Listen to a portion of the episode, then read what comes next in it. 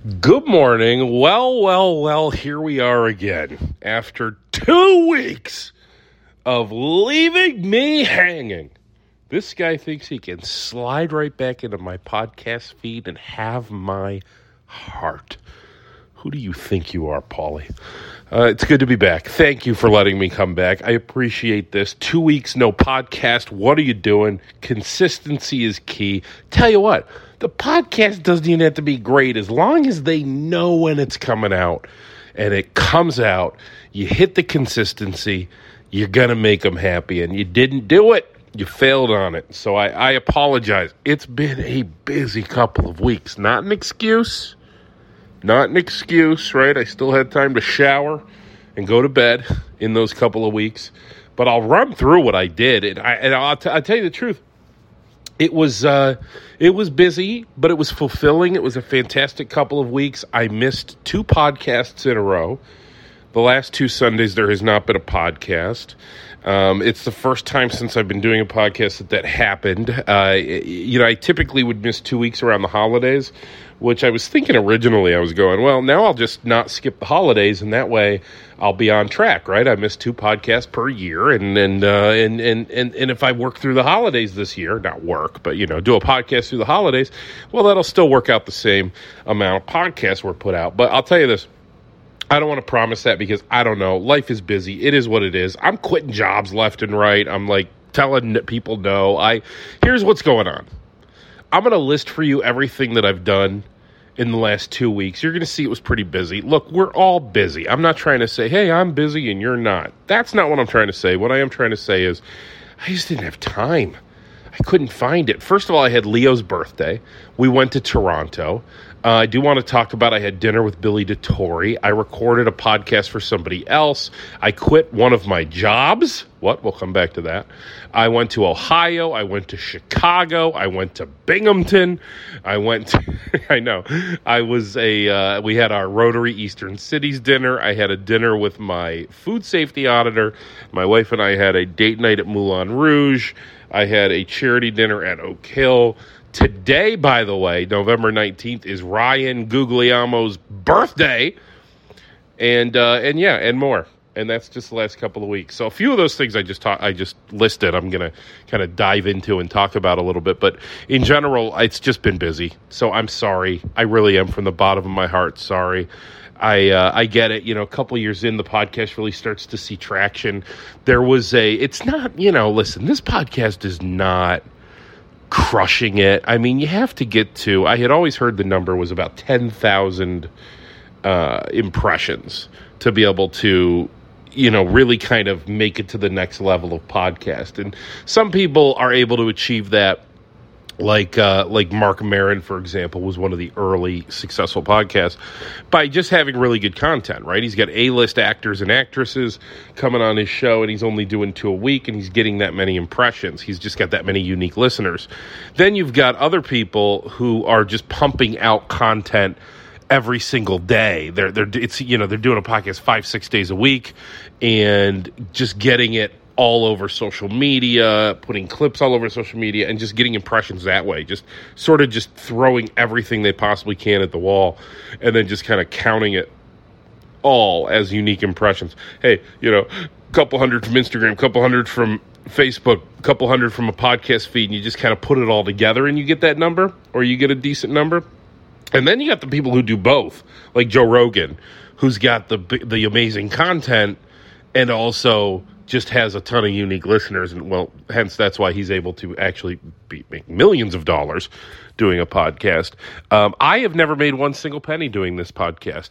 I have not had a ton of money thrown at me for this podcast. In full transparency, I'm not saying I'm turning things down left and right, but I have turned down two times. I've turned things down for advertising on this podcast. Uh, one of the things, by the way, is something that I just have an observation on, and it's Country Max and it's that Country Max, which I've been doing now for just about two years as a spokesperson for them, I think maybe just a tiny bit over two years, but right around two years, is really starting to break through in, in in what I mean by that, Country Max itself is not breaking. Country Max itself is has broken through for many many years. But for me as a spokesperson, and specifically people coming up to me and saying, "Hey, you're the Country Max guy," uh, has really started to in the last month or two just feel almost daily at this point. Just con- it's just happening constantly, and I just think that's an interesting observation that it took about two years to get to that point. Because, and why I think it's an observation is because uh, of two things. One, I remember when I first started on the Brother Wease show. I started in 2010. And when I first started, there was sort of an immediate bit of backlash, just an immediate bit of kind of who is this new guy? We don't like him, right? That lasts for maybe three months. Then nobody cares. Nobody cares. And you wonder, what am I doing right? What am I doing wrong?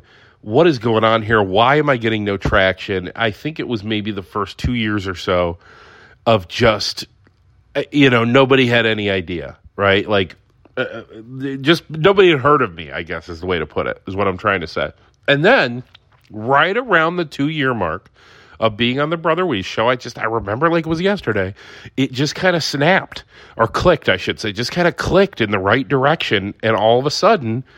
I, you know, I couldn't go anywhere without somebody saying you're the guy from the Brother Wease show, and uh, it's interesting because it two two years it took two years. And now I'm seeing that kind of same effect with Country Max, where it took about two years and people are just left and right. Hey, you're the Country Max guy. I just think that's an interesting observation. And I'll bring it back to something else I said a few months ago when Radio 95.1 made their lineup changes. I had said that uh, because I just, as I mentioned in my list of things, I just had dinner with Billy DeTore, so it's fresh in my head they they um, need to just kind of stick with the changes for a little while. I, I mean, look, maybe ideally two years, right? Stick with those changes, let them sink in with the audience. Uh, I, I I know that they had a relatively bad ratings period for their first sort of numbers since their change. Now, I'll tell you the truth: the numbers that that somebody sent me um, are were what's called 12 plus numbers, which is just overall rating, everyone 12 and above.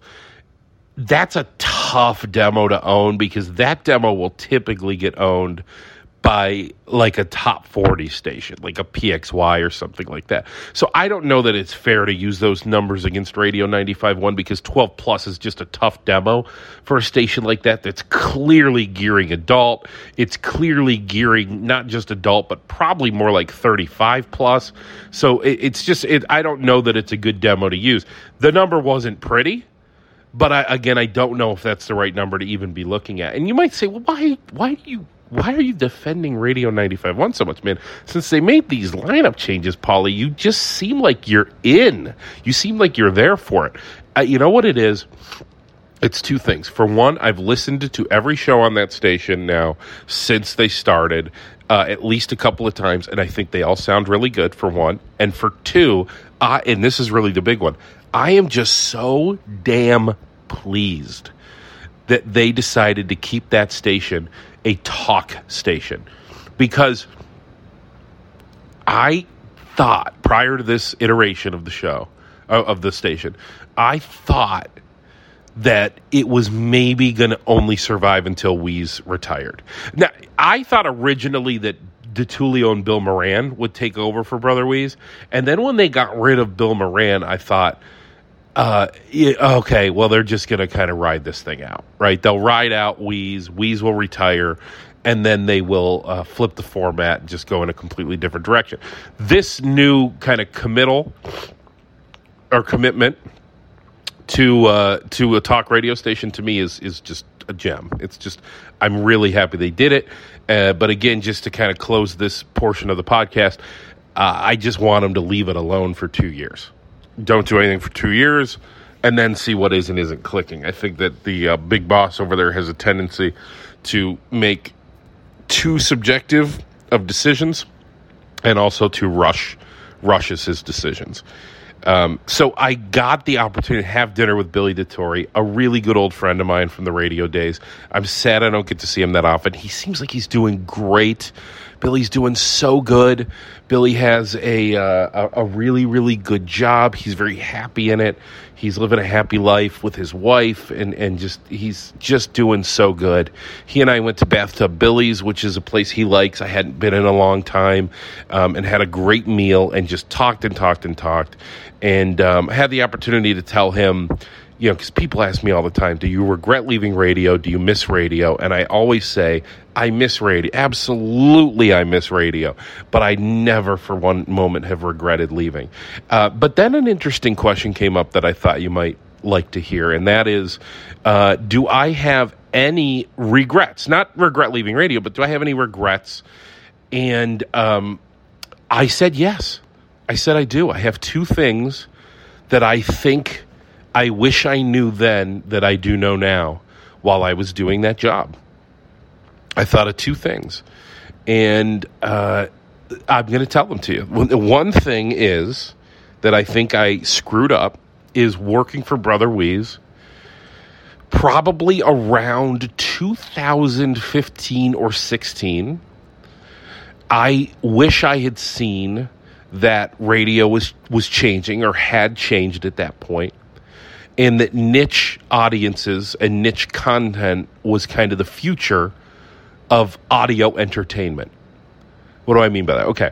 What I mean by that is that I came up in, most of us came up in an atmosphere or an environment, a world where radio was king, and you, uh, you know, in the 90s drove to work or school or whatever, and only really had three, four options and it was the radio stations. You probably, if you lived, worked in Rochester and you drove to work in 1996 or school, you probably had PXY, Wease, Wham, maybe one or two other options. And if you worked with a hundred or, uh, people or went to school with a thousand people, you all probably listened to one of those small handful of stations on your way into work or school. And in 2023, and really I think this has been the case for the better part of a decade, probably at least seven or eight years, maybe as many as 10 years, you didn't have that. It, it, it's it's if you you went to school or work with hundred people, you probably listen to hundred different things. It is just so fragmented now with podcasts and streaming services, Spotify, YouTube, and of course still some influence from radio where a hundred different people probably listen to a hundred different things on their way into work every morning, right? So I wish I had seen that and embraced the niche because when I first got into radio and specifically first got into working for Brother Wease, um, it was still thought that we could get a mainstream audience, we could get a larger audience, let's get more unique listeners, convert them into what's called P1s or priority ones or essentially big fans. Um, and uh, you know, I just I felt like uh, I felt like that was the key there. I felt like it was get a bigger audience, and, and in my defense, that's what my managers were telling me was the key. But uh, in retrospect, probably around like I said, 2015 or 16 ish, I think that kind of flipped, and there were just too many audio options at that point. Gaining more and more and more unique listeners is it was probably not the the key anymore and what was the key was fully embracing your dedicated listeners and and just kind of going niche and just kind of letting so in, in, other words what i'm trying to say is the format on the brother wease show from about 2015 on should not have been uh, you know talk radio news talk sports talk political talk whatever it should have been brother wease Wease is the format. Whatever Wease is into is sort of the format. And, and I, I think I missed that. That's a regret I had. The second regret I have is um, in regards to my thoughts about the big boss. Um, I, you know, most for the most part, got along with the big boss. Thought he was fine while I worked there. Um, would occasionally see some decisions and think, yeah, I don't know if I agree with that. But frankly, that happens in every American workplace. I think every employee uh, everywhere occasionally looks at their employer and goes, huh? Why? But towards the end, I really started to, I think, lose some faith and confidence in some stories that I've told already a few times on this podcast that made me just kind of scratch my head and say, you know, geez, even, even, um, this feels even across the this feels egregious right? Like this this feels like a really bad decision. I don't understand this. Um anyway in regards to that, I did say another thing that that I regret. I told Billy, I said, I have an understanding now for what it means to have context as a leader that sometimes only the leader has that full context when it comes to a decision on something. Uh, what does that mean? Okay. So, um, I would say the further down the totem pole you are in a in a business, from let's say a traditional structure of CEO all the way down to uh, you know the guy who just got hired yesterday, there is a amount of context that a CEO or a leader will have that just isn't going to be with that first day employee. What do I mean by context? I mean things like the money situation, right? That's always going to be, if you're a CEO, number one thing on your mind all the time is money. Money in, money out.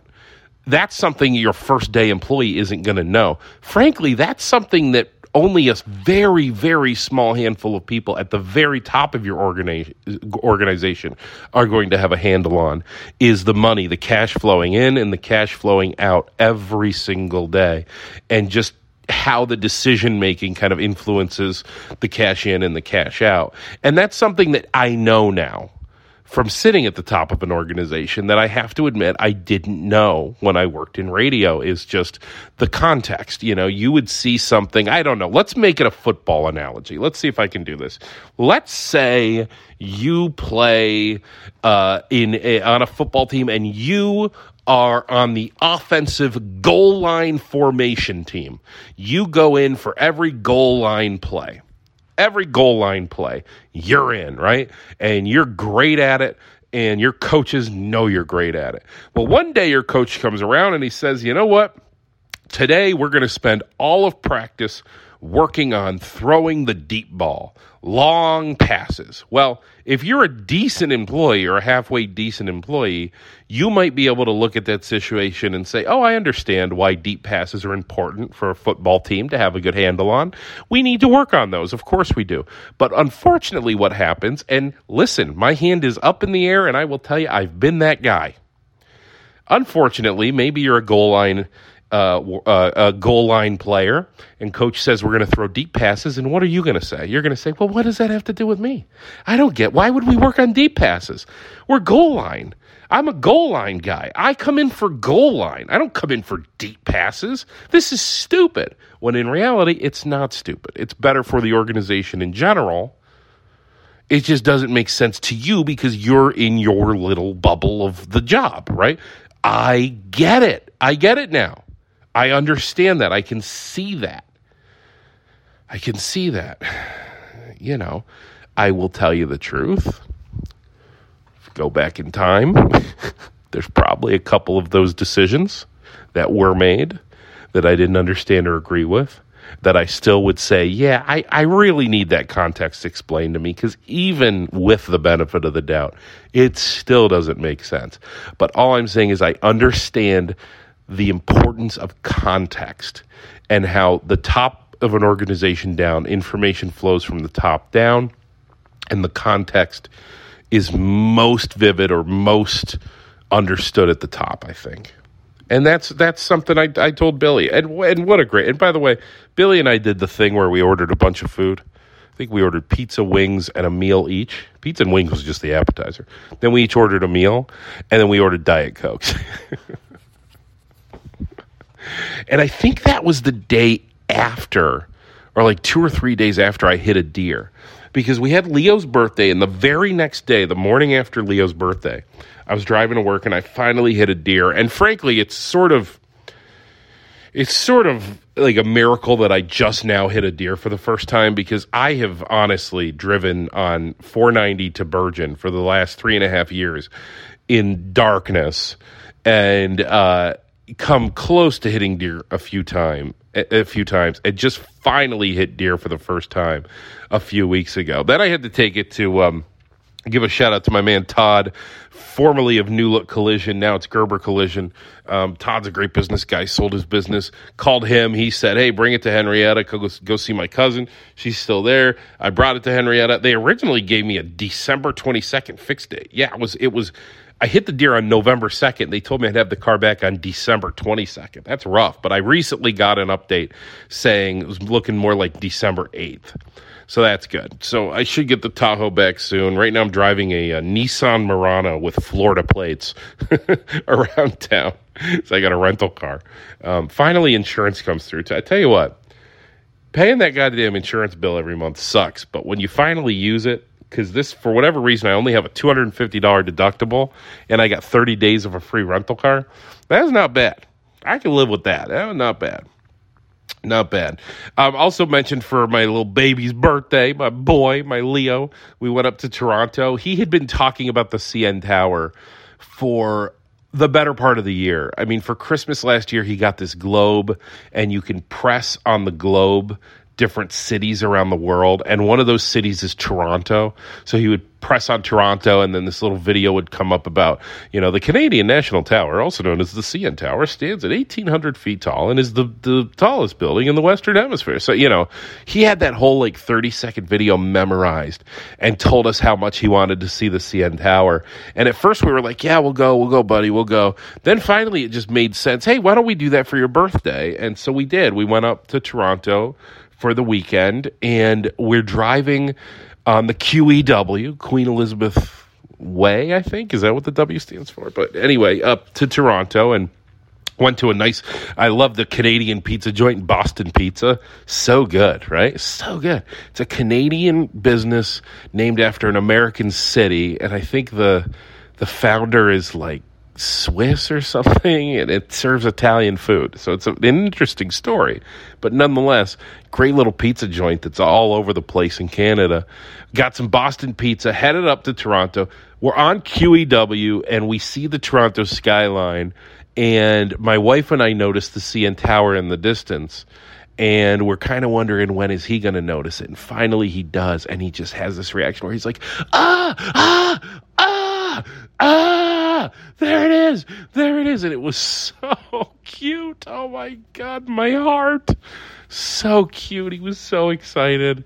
So excited. We had a great time in toronto. We ate at that restaurant at the cn tower the 360 restaurant where it's like spinning and it's just amazing. Just so amazing. Um, so there was that. That was great. I mentioned I had done a podcast. I did the Bossy podcast with uh, Kelly Mestris and Kelly Bush of Salena's and Marshall Street and Union Tavern. They have a really, really good entrepreneur podcast called Bossy. Um, and that episode has not yet come out, but should soon. Uh, but they have a lot of past episodes you can listen to, and I would highly recommend it. Uh, other stuff I did went to Ohio because Ryan actually, um, her birthday gift was that she went to St. Louis, um, which she paid for herself. That was like her gift to herself. Um, I bought dinner one night while they were there, but uh, Ryan went to St. Louis to visit her sister. So Leo and I went to Ohio for a boys' weekend and had a good time. Um, the uh, then I got back to Rochester. Now we're catching up to kind of current times, and immediately had to leave for Chicago. As soon as the same day, actually, Ryan landed from St. Louis. I left about six hours later for Chicago for the PLMA, Private Label Manufacturers Association trade show, which is sort of the biggest show of the year for um, my business for uh, pri- for private label and co-packing and things like that. There's also Pack Expo, which I have to look into because I didn't know much about that, but I was told Pack Expo is another really good one, and we'll see if that maybe that's worth going to. I'm not sure. Um, got back from Chicago and immediately then had to go down to Binghamton for a night, which I'd never been to Binghamton. What a great little town. Great little city. Love Binghamton fantastic night there. Wasn't there nearly long, long, enough, but I got to go there for the Grow New York competition awards ceremony. I, I missed the competition part because I was in Chicago, but I got there in time for the awards. And because I was a winner last year, I got to present this year, present one of the awards. And uh, I I got to if you want to go back on my Facebook page or something, you can see video. I went up there, and of course, I did a couple minutes of hack comedy.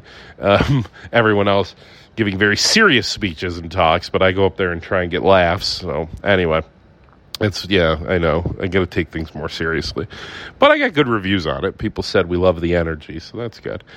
But uh, that was so much fun to be at Grow New York again, and and this time not be really nervous because you know, I was there just before the awards ceremony at the cocktail hour, and I remember last year for that hour just being so nervous, just feeling like I had a bowling ball sitting in my stomach.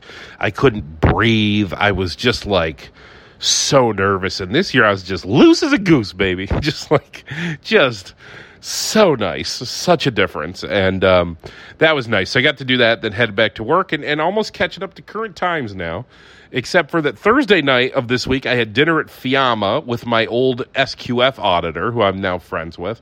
Friday night, went to see Moulin Rouge at the Auditorium Theater with my wife great show. I was not expecting to be blown away by Moulin Rouge. I thought Moulin Rouge was going to be good and entertaining. It was a really good show. I love they modernized it. It's got all like modern pop music in it now, uh, and and just the the the story is sweet. The actors were so good. The woman who plays Satine just blew us away. Just so so good. Um, and then last night, to catch up to current times, I did a collaboration charity dinner for Oak Hill Country Club. This was actually to benefit Big Brothers Big Sisters, and I collaborated with Chef Chris Roth and Chef Steve Akins. Chris was for a long time the executive chef at Oak Hill. Now he's the director of food and beverage as Oak Hill prepares for some renovations. They're going to have a couple new restaurants. Uh, and, and, so, uh, and of course, they do all their banquets, and, and then they've got the, the, the regular restaurant on top of that. So they brought in Chef Steve Akins from Good Luck who had previously been at the Lake House and before that had been at Radio Social and Steve is now the executive chef, and Chris is director of food and bev. So they've got two of Rochester's most talented chefs between Chris and Steve under one roof. I mean, Oak Hill. There's a reason Oak Hill is Oak Hill and is very prestigious. It's it the culinary skill. I was there last night and got to work out of their kitchen. First of all, it's every bit as beautiful as you would think it should be. It's huge. It is huge. Anyone who's ever worked at a restaurant, a kitchen knows the space is limited. It's like they forget they need space for a kitchen when they build out restaurants. And uh, good restaurants will have a decent amount of space, but the Good Luck Kitchen, I mean, not the good, sorry, the Oak Hill Kitchen is gigantic. Like you could play football in there. My God. And, you know, they're telling me, look, it's because we got to knock out these 400 people person banquets sometimes. We just, you know, we have to have all this space. We've got a lot going on here. But I had a chance to meet every single one of their line cooks, uh, every one of their chefs, you know, pastry chef, banquet chef, executive chef, etc., sous chef. I mean, these people are at the tops of their games. The, the, amount of talent that they have at that country club working in that kitchen is unreal. They have at least six or seven guys back there, people back there working that could easily run the back of the house or be an executive chef at most of Rochester's best restaurants. And frankly, the front of house staff, a couple of managers and even the servers who could be lead servers anywhere they wanted in Rochester, all under one roof. I just, I guess I could have guessed that because again, Oak Hill, right? But I just don't think I had quite a grasp on what it's like to have all that talent under one roof. You just don't see it that often. So, Really good. Really, really good stuff. So today's Ryan's birthday. Uh, as soon as we hang up from this podcast, I am going over to, uh, this was her choice. I'm going over to Bagel Land to get a dozen bagels and a bunch of cream cheese, and uh, her family's coming over. And then tonight we're doing Sunday sauce. Uh, again, her birthday, so her choice. We usually have sauce at 1230. She asked for us to do bagels instead in the morning and then do Sunday sauce later. So we're going to have Sunday sauce at 430, right, when the Bills play um, and um, you know have some friends over. I think the morning portion is family, and then the evening portion is friends. So uh, yeah. Speaking of the Bills, you know, my wife for the first time in our lives has become a, a football fan. She's a Bills fan now, uh, which of course I love. I, I, just I love the fact that she's become a fan. But uh, with them kind of shitting the bed here, I have just been petrified, just petrified that she's going to give up on them and stop watching football. So I I got to tell you, I don't think I've ever rooted harder for the Buffalo Bills than I am today, because if they keep losing, I'm going to lose my football fan wife. She's going to go back to not caring about football. I know, I know, bandwagon, bandwagon. I get it, but still, it's a lot more fun when she's into football than it was for the years that she wasn't into football. So I need the Bills to, to get their shit together, man. What the hell? Come on. Okay. Thank you so much for listening. I love you. I'm sorry about missing a couple of weeks. We will catch back up next week, okay? Have a very happy Thanksgiving, and thank you so much for listening to the podcast.